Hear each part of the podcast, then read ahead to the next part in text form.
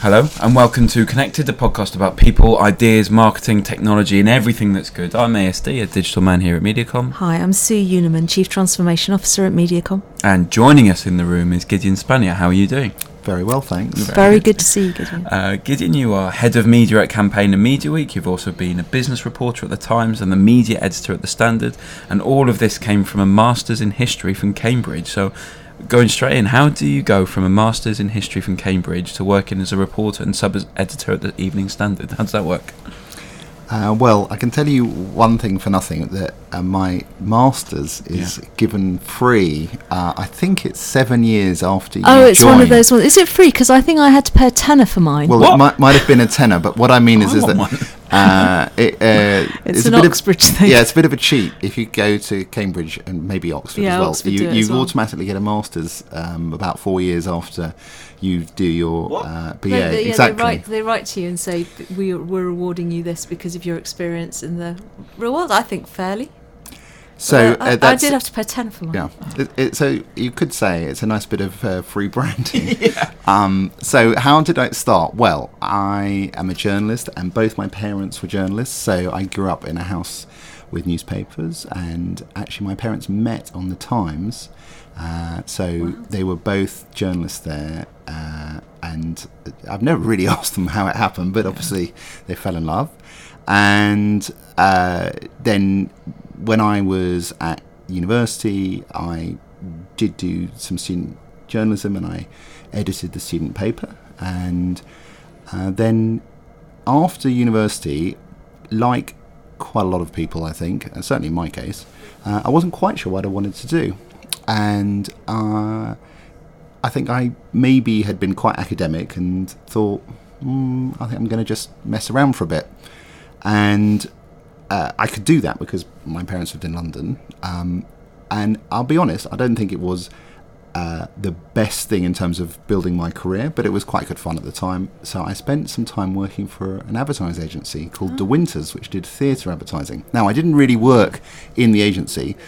I uh, helped do things like put up theatre posters around town in bars, and it was I was really just having fun. This was the sort of mid middle '90s, so there was things like Oasis and Blur. It was quite a fun time to be in London, and then I thought I'd better try and do something a bit more uh, focused with my life. I had a friend who from university was working at CNN, and I got into television, and I started off just uh, as writing scripts and then was producing shows for the European uh, arm of CNN, and it was uh, then based just at the bottom end of Charlotte Street. Uh, so it was even then sort of well, perhaps more so, really sort of media entertainment land. Uh, I spent five years there.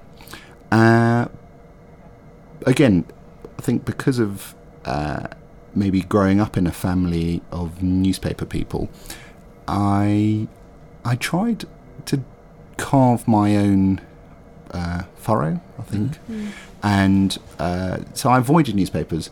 And then I thought to myself, I'm not sure why I am. So um, I was about 28. Uh, the dot com bubble was happening Yeah.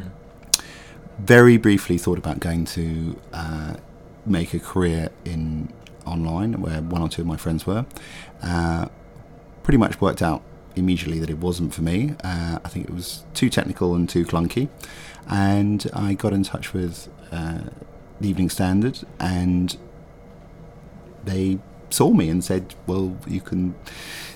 Start near the bottom. Uh, you, they said uh, we don't think TV people make the transition that easily, whereas obviously lots of newspaper people wander into TV the whole time.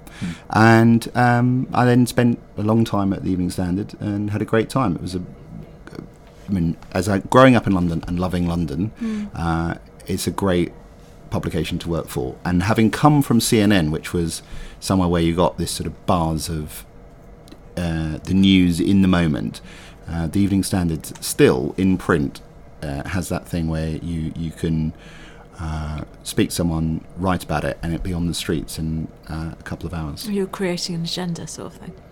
Yeah, there's something about the immediacy of something happening right now. I mean, if you think when I was at CNN, it was really the days before the internet. In fact, I sort of thought when I left, I've I've either picked the right time or the wrong time because it was just about two weeks before AOL bid for Time Warner, and Okay. that was widely seen as sort of uh, the top of the dot com bubble because Yeah. it- this Yeah. this was a internet company buying and this giant Gosh, TV a and lot's entertainment happened company. since then, hasn't it? Yeah. Um, but at that moment, uh, between the sort of Gulf War, which was 1990, and um, uh, you had things like it sounds ridiculous, but the, the when O.J. Simpson um, was uh, followed by the police after the the murder at his house and uh, the trial.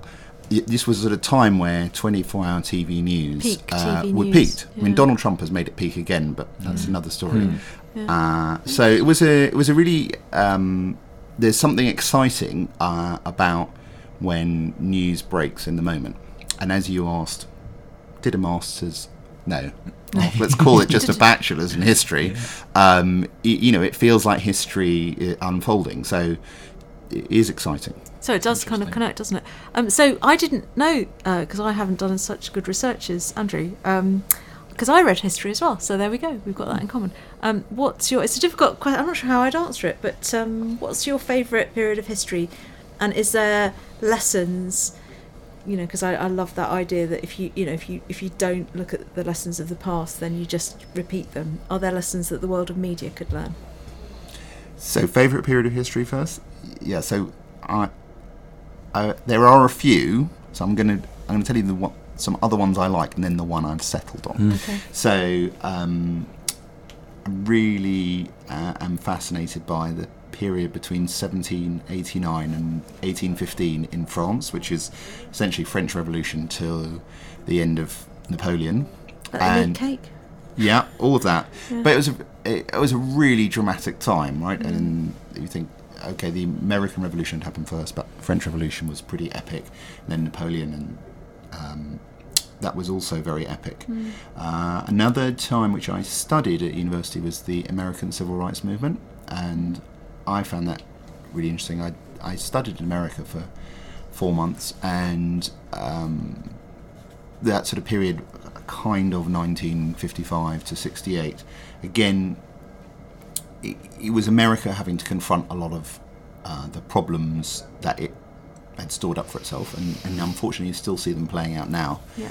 Um, but Very, the very good soundtrack to that period of history. good music, yeah. Um, but no, but the period I think I really like, which I'm being a bit greedy, but I'm just going to say is is sort of late Victorian till uh, the start of the Second World War, because I think that was the first era of mass communication. It was about the rise of, I think, kind of liberal values. Uh, it wasn't a totally happy time, but it was a, again, it sort of shaped the world. Uh, some fantastic writers, artists.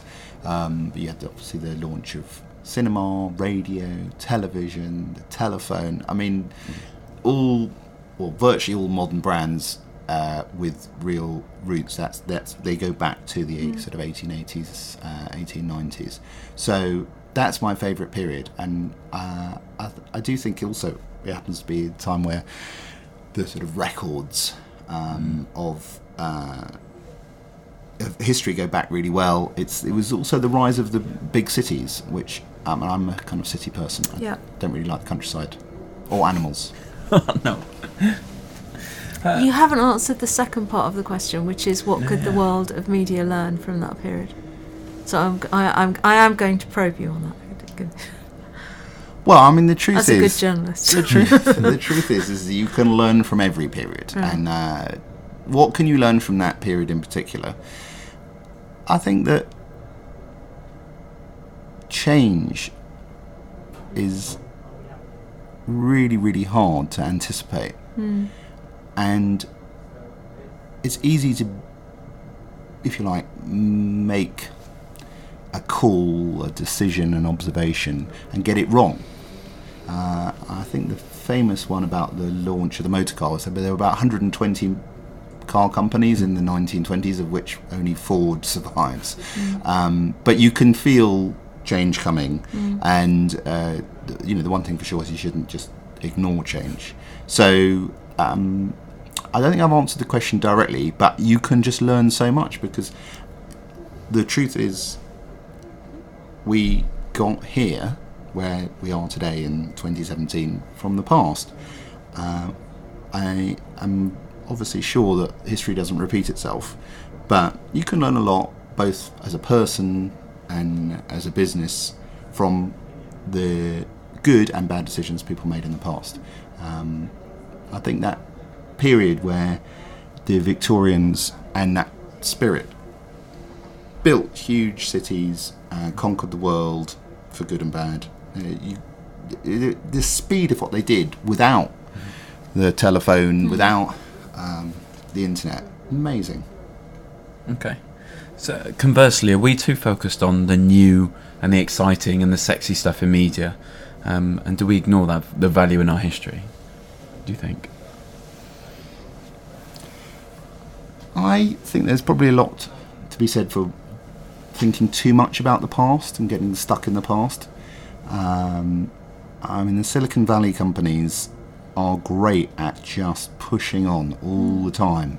They don't look back, and uh, I think that's a good quality overall. For me, as a journalist, trying to understand where we are and make sense of where things are going, I think it is important to know about the past.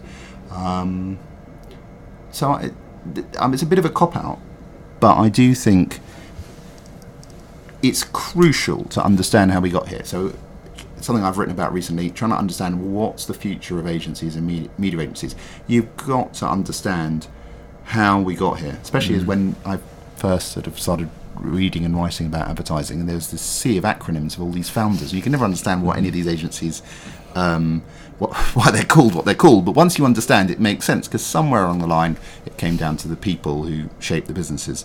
Um, but yeah, I think the, the, the tech disruption is, is scary. Maybe what that tells you more than anything is you've got to understand the tech to kind of build new digital businesses.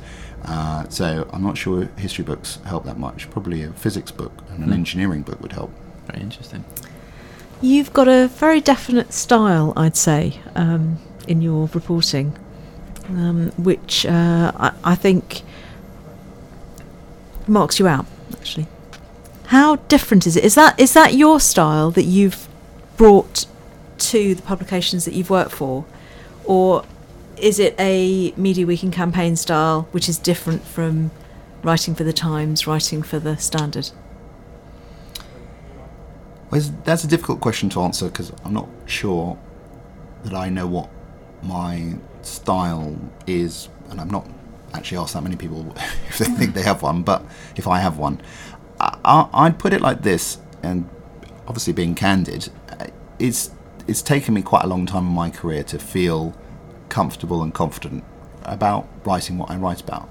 Uh, I've always been interested in business and advertising, but finding your voice is something that some people succeed at at a very young age, and some people it takes some time.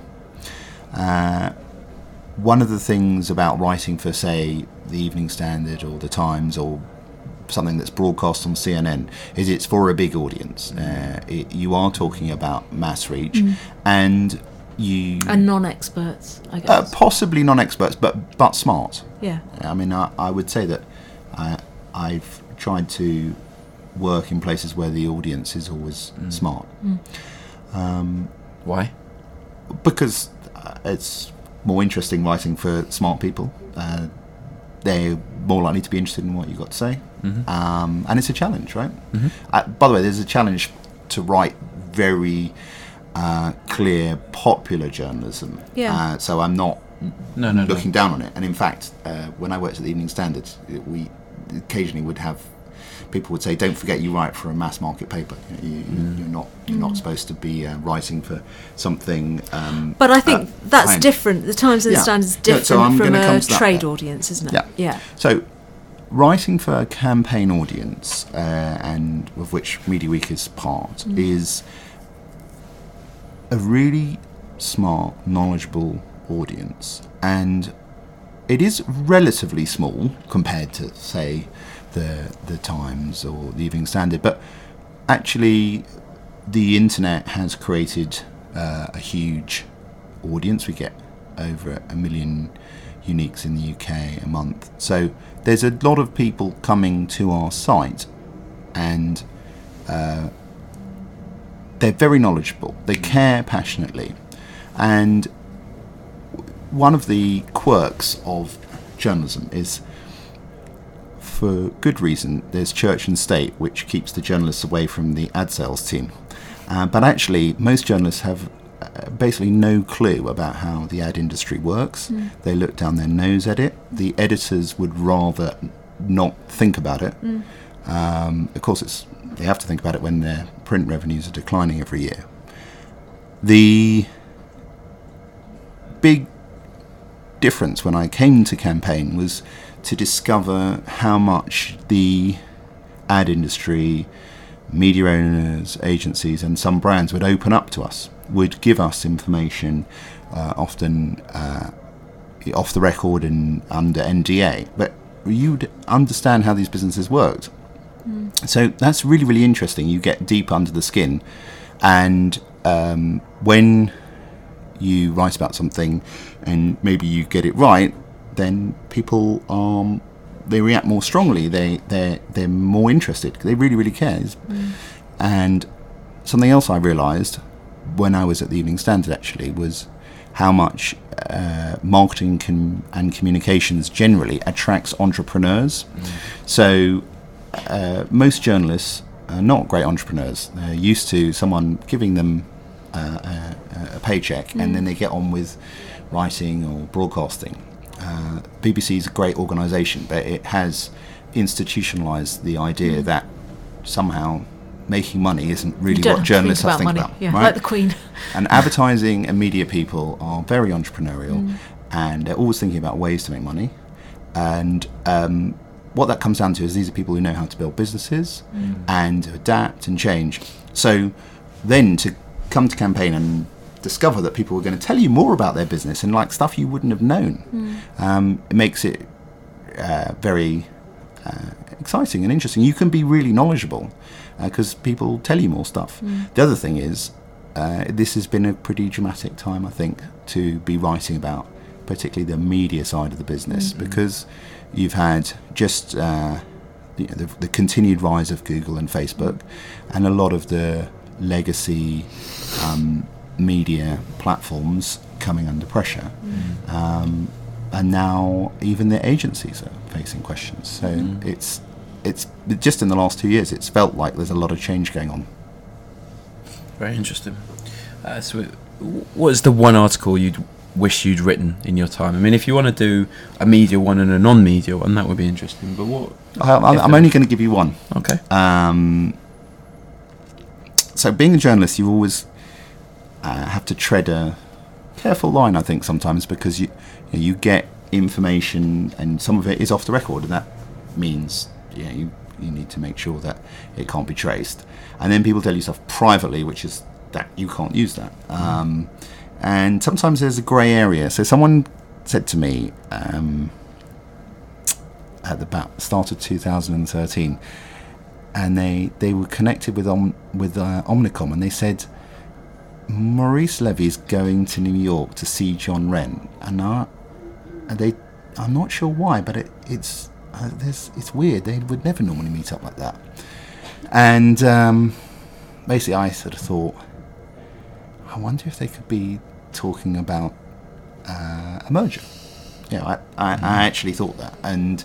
Um, I felt like the person who told me, I, I actually didn't know very well, but they are someone who's quite important and senior, and I felt reluctant to use that information. And um, uh, then I've actually f- sort of forgot about it and moved on. Yeah.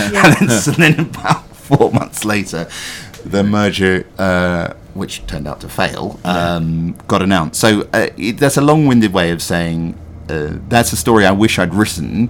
But uh, as always with these things, it, it might not have been a true at the time. There was Yeah. uh, because Yeah. uh, there's so yeah there's so much you don't know as a journalist, and you you pick up little bits of information, but sometimes you know one percent and everyone else knows zero. Do you think that person wanted you to write the story? Because I wonder sometimes when people hint things at you, hope you're going to be a little bit more unscrupulous than you are because you're known for your scruples. Hmm. And in fact, get a little bit frustrated because, like, well, I was hinting, but It- Nothing came of yeah, it. Do you ever have that? There, there's all of that. I Yeah. mean, uh, you you, you all, all of these, particularly when people tell you things, it, it, there's there's a bit of trust. People don't always tell you the truth, That's true too. and unfortunately, I can name quite a few people who've Are they on your uh, list? They're not on a list. I just know that you can't you can't if you lie to someone, you don't forget. I, I understand sometimes people lie because it's not convenient. There's a list. Yeah. I can tell you who they are. Uh, I can't tell you if any of them have appeared on this podcast, but I know.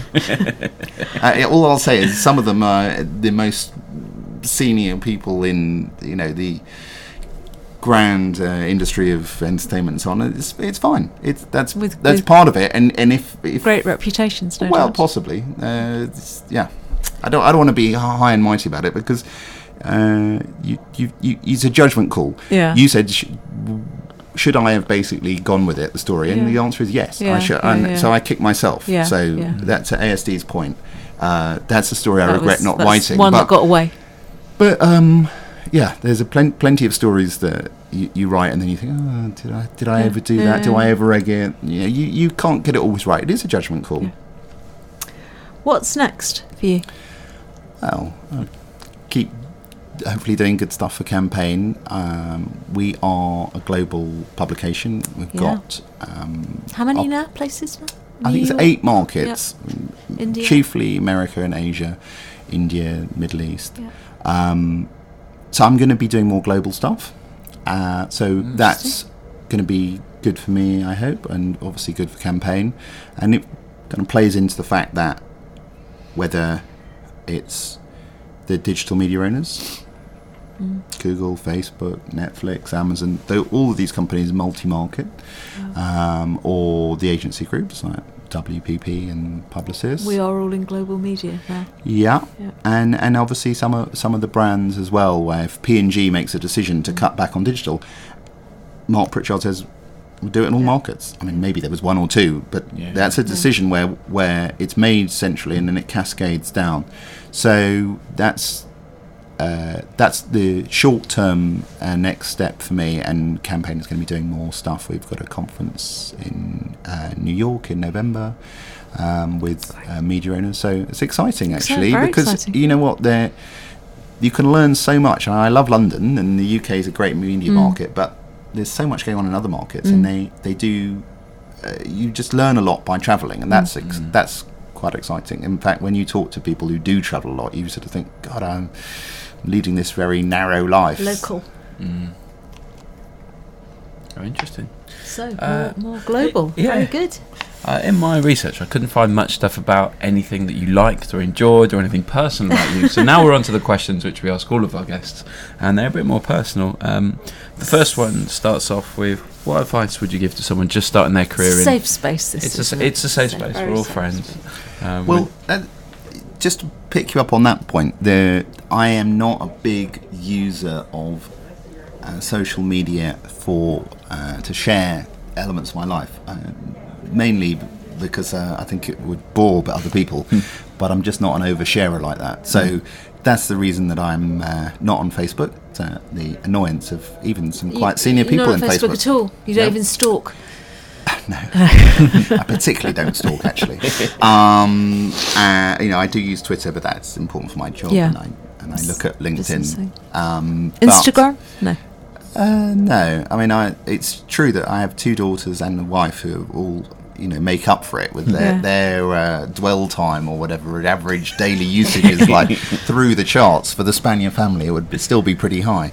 Um, so that's a good way of saying. So, what advice do, do you know? What the one of the big changes from when I was starting out is uh, online media gives you this great platform for two things. One, learn about what's going on around you. There's so much information available. It's just amazing, uh, and and trustworthy information as well as you know stuff maybe on third-party sites you shouldn't trust. So, uh, I mean, uh, even now on my daughter's thinking about uh, A levels. Uh, she's not there yet, but you can just find out so much you couldn't find out before. You had to write off to universities Yeah. for prospectuses and things. So Go to the library or something. yeah. Yeah. Uh, so you're starting out in your career, there's so much information out there. So one thing that everyone has to be is a bit of a journalist and detective. Find out about what you're interested in. If you're interested, I mean, truth is, it's probably you know your passions anyway. 'cause Yeah. You could look at what you follow on social media. So I think he's saying take out a subscription to campaign. Actually, yeah, definitely. That's, that's, a, that's an option for those those interested in ad in advertising yeah. and media. Um, and yeah, there's the second thing is is is is possibly using online media to to publish stuff about yourself. Yeah. Um, certainly, uh, you know, building an online profile is a good thing. And I think not for every sector and every job, um, it might not be appropriate actually. Um, and the so find out about things, but I mean, most importantly of all is is talk to people. Uh, There's just no substitute for talking to people. I believe that's a journalist, but lots of other people are essentially in the intelligence business where you're trying to find out things. Um, so talk to people about what you are interested in, what you care about, and um, I, I personally think you should always aim for the best companies to start with, the ones you admire.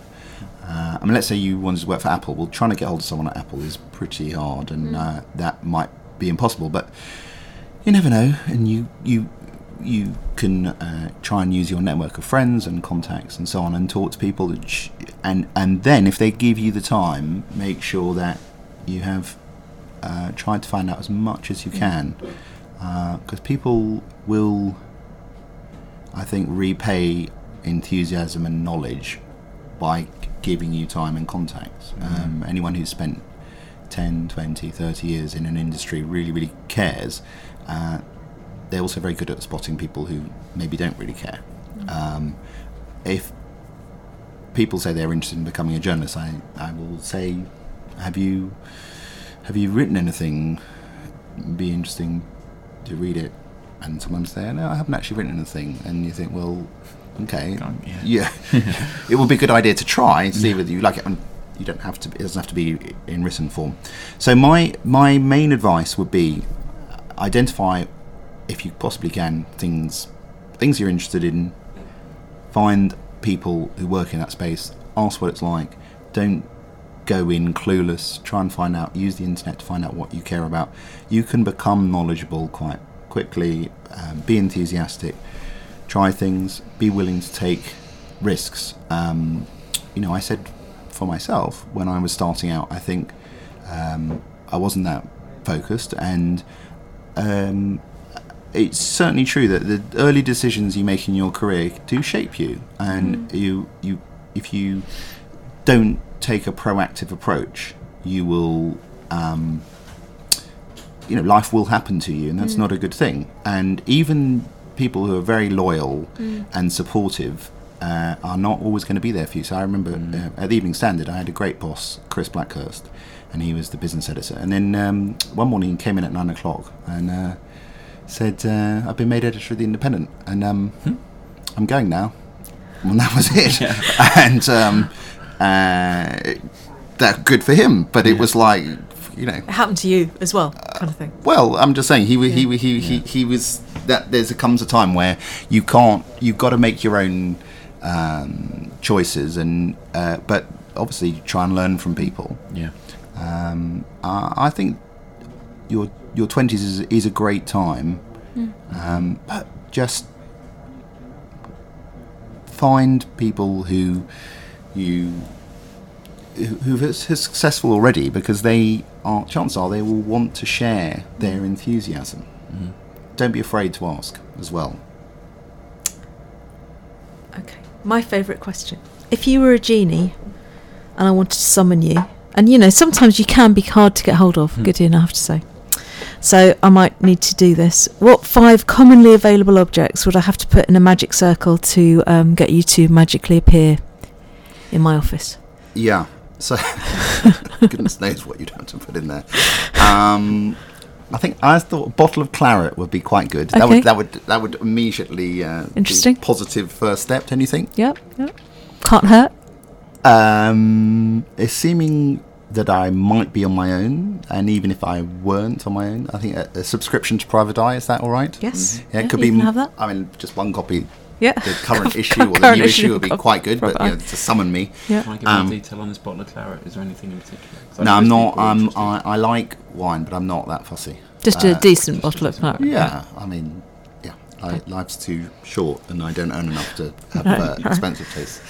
Um, So, then, uh, I, I know this isn't a good example, but I I have a folding bike, the Hon folding bike. Right. So I'm not sure it would summon me exactly, but it, it if you were to summon me, I'd need it probably to get to you quickly. Okay, so and I, bike. and I and I like that. That's Yeah. it's handy in London. Folding bike. Yeah. Good. Um. So did I?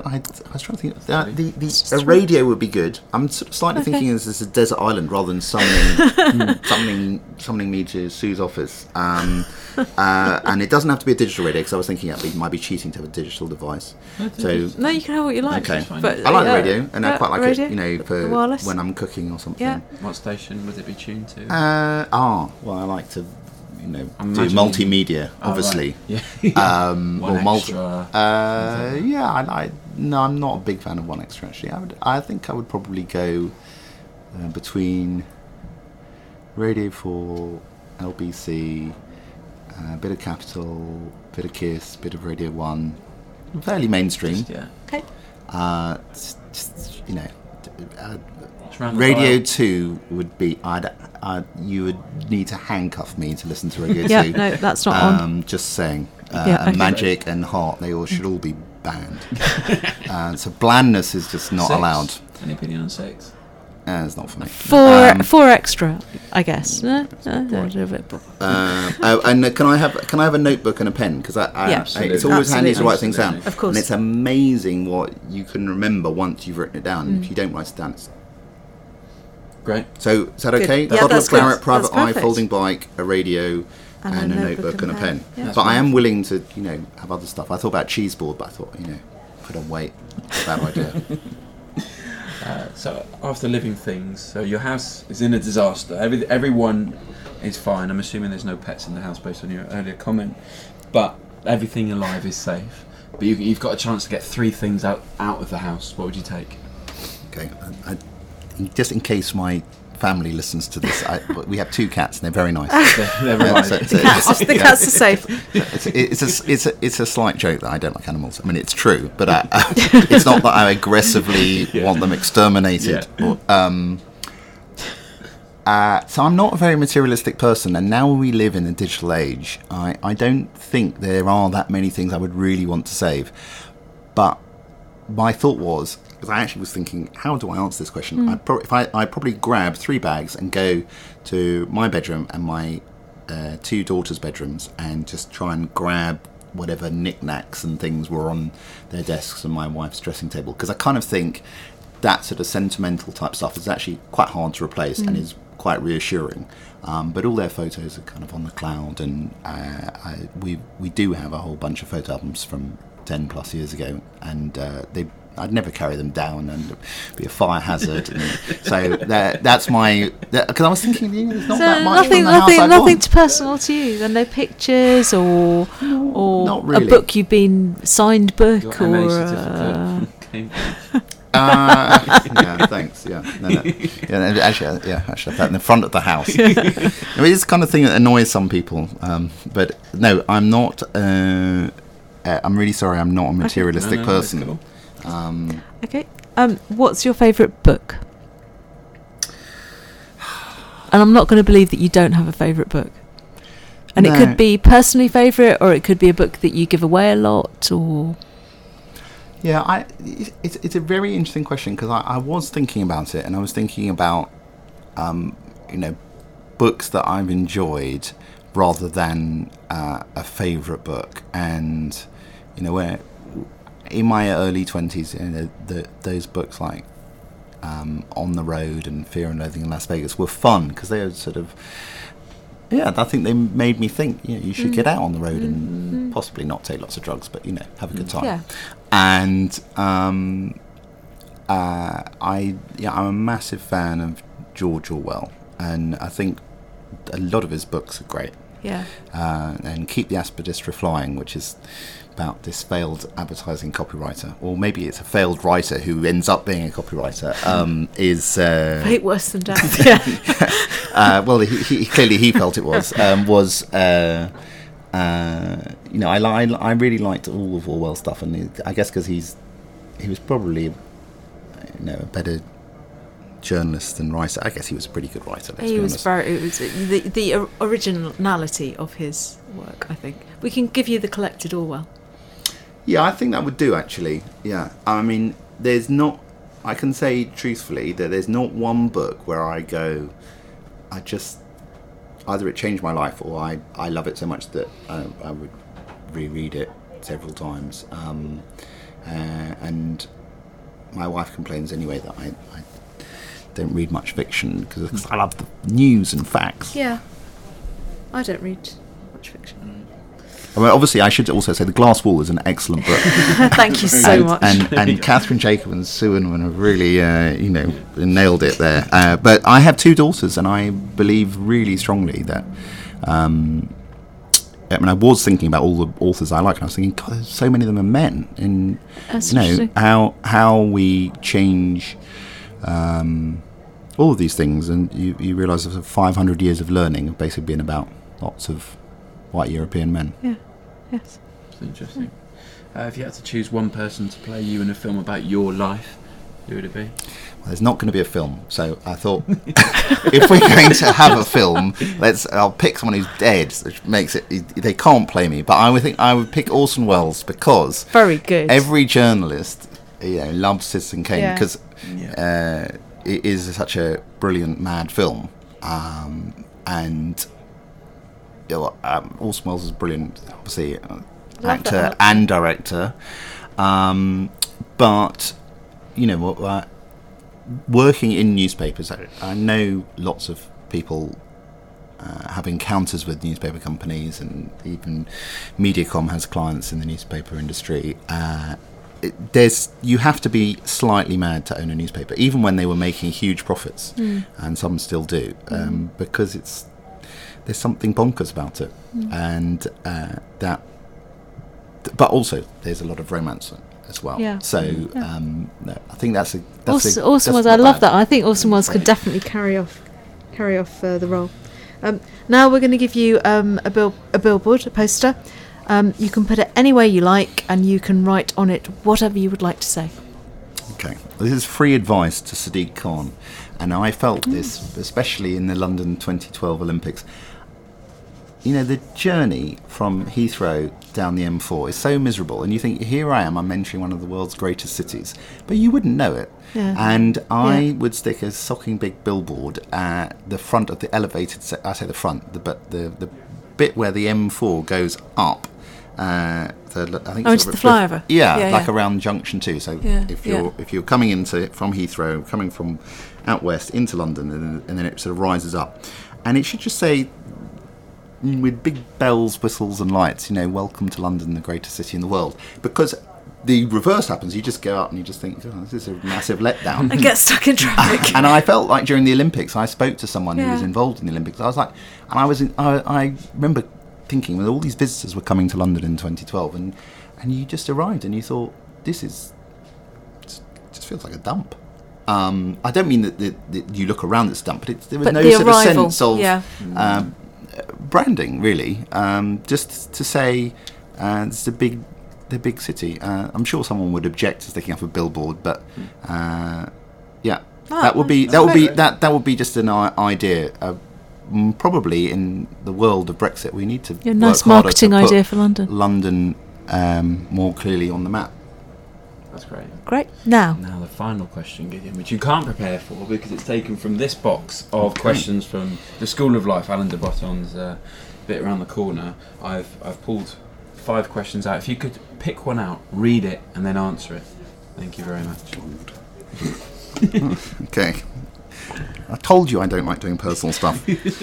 when I was a child, I felt happiest when I was. It's the worst question for you Yeah, ever. no, it's fine. No, it's, uh, no, my childhood wasn't traumatic at all. In fact, I'm not advocating uh, a No. traumatic childhood, but you know, there's, there's, they can forge people in a good way. So, That's very dark. well, Uh, sorry, Cat, answer Yeah. the Ask us. Yeah, Just yeah, saying. Just say. Um, so I think a nice memory I have was when I was about six, and I would mm, six or seven. I would make newspaper front pages sitting at my dad's desk. So, like I said, my parents were both working in newspapers, and that was a time where if you went to a newspaper office, it was quite so physical. They used to s- literally stick bits of metal together to make newspapers. And um, actually, if you're a child, uh, and newspapers quite a sort of easy to use piece of communication. Big headlines with only four or five words communicates the whole story. Pictures, actually, um, it's quite fun to make, and you you know all fits in a sort of neat size. So I enjoyed doing that a lot. It was quite creative, bit of writing. Uh, of course, I was making stuff up, which is uh, some journalists still do. Um, but that was fun, and I enjoyed it a lot. Uh, I've got lots of other happy memories of being a kid, but uh, I, I'll take that as, as a time I was happiest. And and you followed your passion. I did, um, but as Which I've said is- to which is a you, and to and do. this is this is another thing, you know, um, you know, it wasn't a straight linear Hmm. uh, journey for me. And the the fact that I um, did, I g- grew up in a house of newspapers with two journalist parents and did student journalism at university, did not need automatically to um, a career in journalism. Now that was more of my making, but uh, as in rather than I, I could have maybe taken some different decisions along the way. But I think a good lesson for life is it's hopefully long, and if you want to change things, uh, it's totally within your power to do it. You sometimes need to draw on your reserves. You, you can go through difficult periods of time. If you got want to change and adapt, um, you you you know could be a, mean you go through a tough period. But you know, I only joined campaign two years ago, and um, yeah, it's been a great new part of my career, and it, it there who knows quite what the future will bring, but. We but, are but in this you phase. are writing front pages now. That's all I really meant was that you are writing front pages now. You were doing it as a kid. That's kind of quite a nice. Yeah, it, it- doesn't it- happen to all of us. I, th- I, I think it is good, and Yeah, certainly, nice. uh, I'm a big believer that whatever happens in the future, um, the role of journalism will, mm, you know, be probably more important than ever, and um, you know, I don't think uh, the outlet for print media as a whole is that good. But I would say if you go to people's offices, you don't see many framed web pages, No. right? We ask anyone their favourite ad. It's never a digital ad, is it? It's always a TV or a, print, a, pre- a well, anything but Or digital poster. ad. Yeah. Gideon, thank you so Thank much you for so your time. much. It's been wonderful. Well, thank you for having me.